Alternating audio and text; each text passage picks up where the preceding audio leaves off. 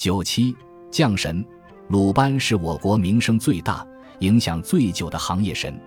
鲁班姓公叔，名班，又称公叔班、公叔子，因为他是鲁国人，班与班同音，古时通用，所以后世称他为鲁班。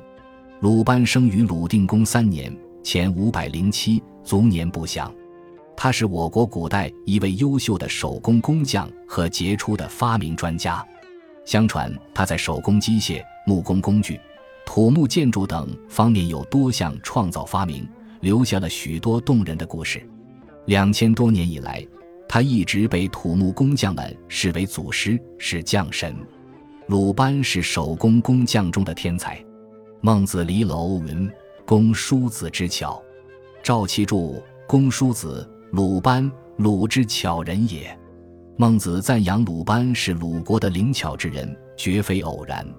西汉刘安著《淮南子·齐俗》云：“鲁班，墨子以木为渊，渊而非之，三日不及。”是说鲁班和墨子一起用木材制造了老鹰，老鹰居然在天空中飞翔了三天而不落下。还有更加离奇古怪的传说。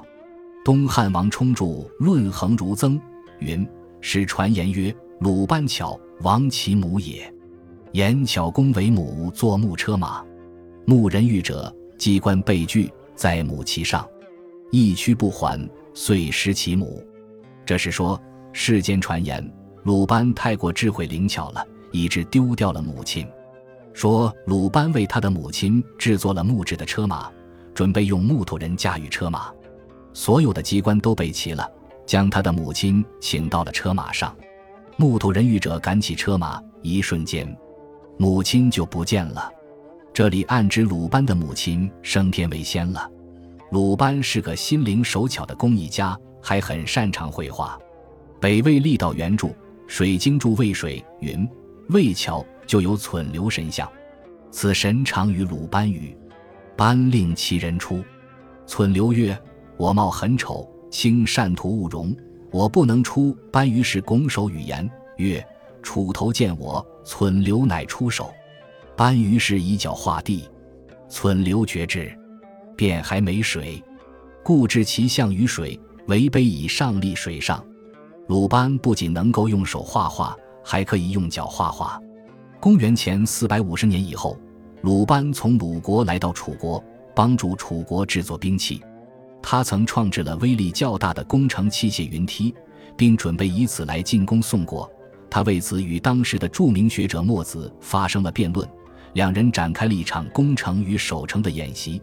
鲁班想尽各种办法进行攻城，都被墨子一一化解。墨子主张制造实用的生产工具，以造福老百姓，反对为战争制造武器。鲁班接受了墨子的这种思想。于是便把精力投入到木工工具、机械等各种实用技术上，埋头从事各种发明创造，留下了很多美丽动人的传说和故事。鲁班发明锯的故事，千百年来就一直流传在民间。相传有一次上山的时候，他无意中抓了一把野草，却一下子将手划破了。他摘下了一片叶子来细心观察，发现叶子两边长着许多小细齿。用手轻轻一摸，这些小细齿非常锋利。他明白了，他的手就是被这些小细齿划破的。这时鲁班受到很大启发，于是他就用大毛竹做成一条带有许多小锯齿的竹片，然后到小树上去做实验。实验成功了，但是由于竹片比较软，强度比较差，不能长久使用。鲁班就制作了带有小锯齿的铁片锯，就这样发明了。但是。青海柳湾彩陶有一把卡约文化的古锯，却反驳了鲁班发明锯子的传说。这把古锯是用兽骨磨制而成，大约两厘米长。由于岁月的侵蚀，略显残旧，不能小看这把古锯。据史料记载，鲁班是锯子的发明人。但是，这一把展出的古锯属于公元前一六零零年卡约文化，距今已有近四千年的历史。远远早于鲁班所生活的春秋时代，所以锯子不可能是鲁班发明的。鲁班在长期的木工实践中，需要经常与木头打交道，发现了许多可以进行改进的技术问题。鲁班发明了刨子。有了这种工具，就可以把不平的木头刨平。其他如钻、铲、凿子、墨斗、木工画线用的和曲尺等，传说都是鲁班发明的。其中曲尺，后人称之为鲁班尺，是木工用以求直角的，至今仍为木工所使用。在鲁班的发明工作中，他的母亲和妻子对他的帮助很大。例如，鲁班在做木工活。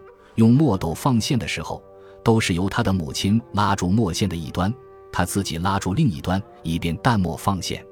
鲁班设计了一个小弯钩，操作简便，只需一个人就行了。后来木工就把这个小弯钩称为班母。又如刨木料时顶住木料的卡口，人们称之为班妻。据说这是因为鲁班以前刨木料时都是由他妻子扶着木料。后来他发明了卡口，才不用他妻子帮忙了。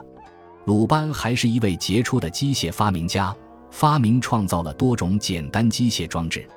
如鲁班曾对古代的锁进行了重大改进。锁在我国奴隶社会的周代就已经出现，其形状像一条鱼，构造简单，安全性差。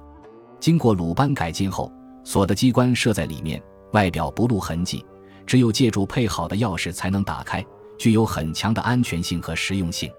南朝梁人仿著《述异记》记道：天目山南峰，西鲁班刻木为鹤，已飞七百里，后放于北山西峰上。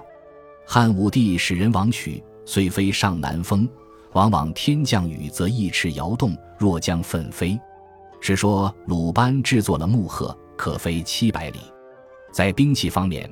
钩和梯是春秋末期常用的兵器，史书记载，鲁班曾将钩改制成舟战用的钩具。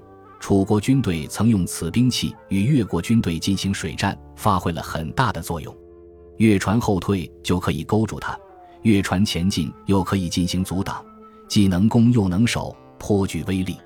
鲁班还曾将梯改造成可以凌空而立的云梯，用以越过城墙攻占城池，非常有效。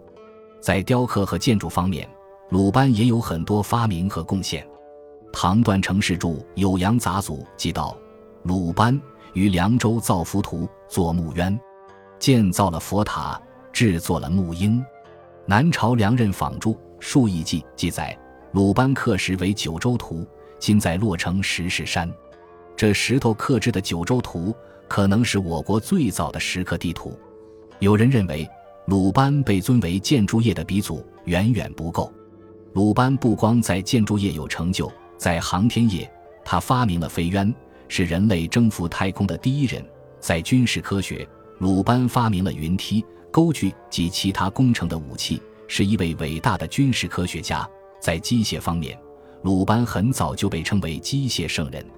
此外，还有很多民用、工艺等方面的成就。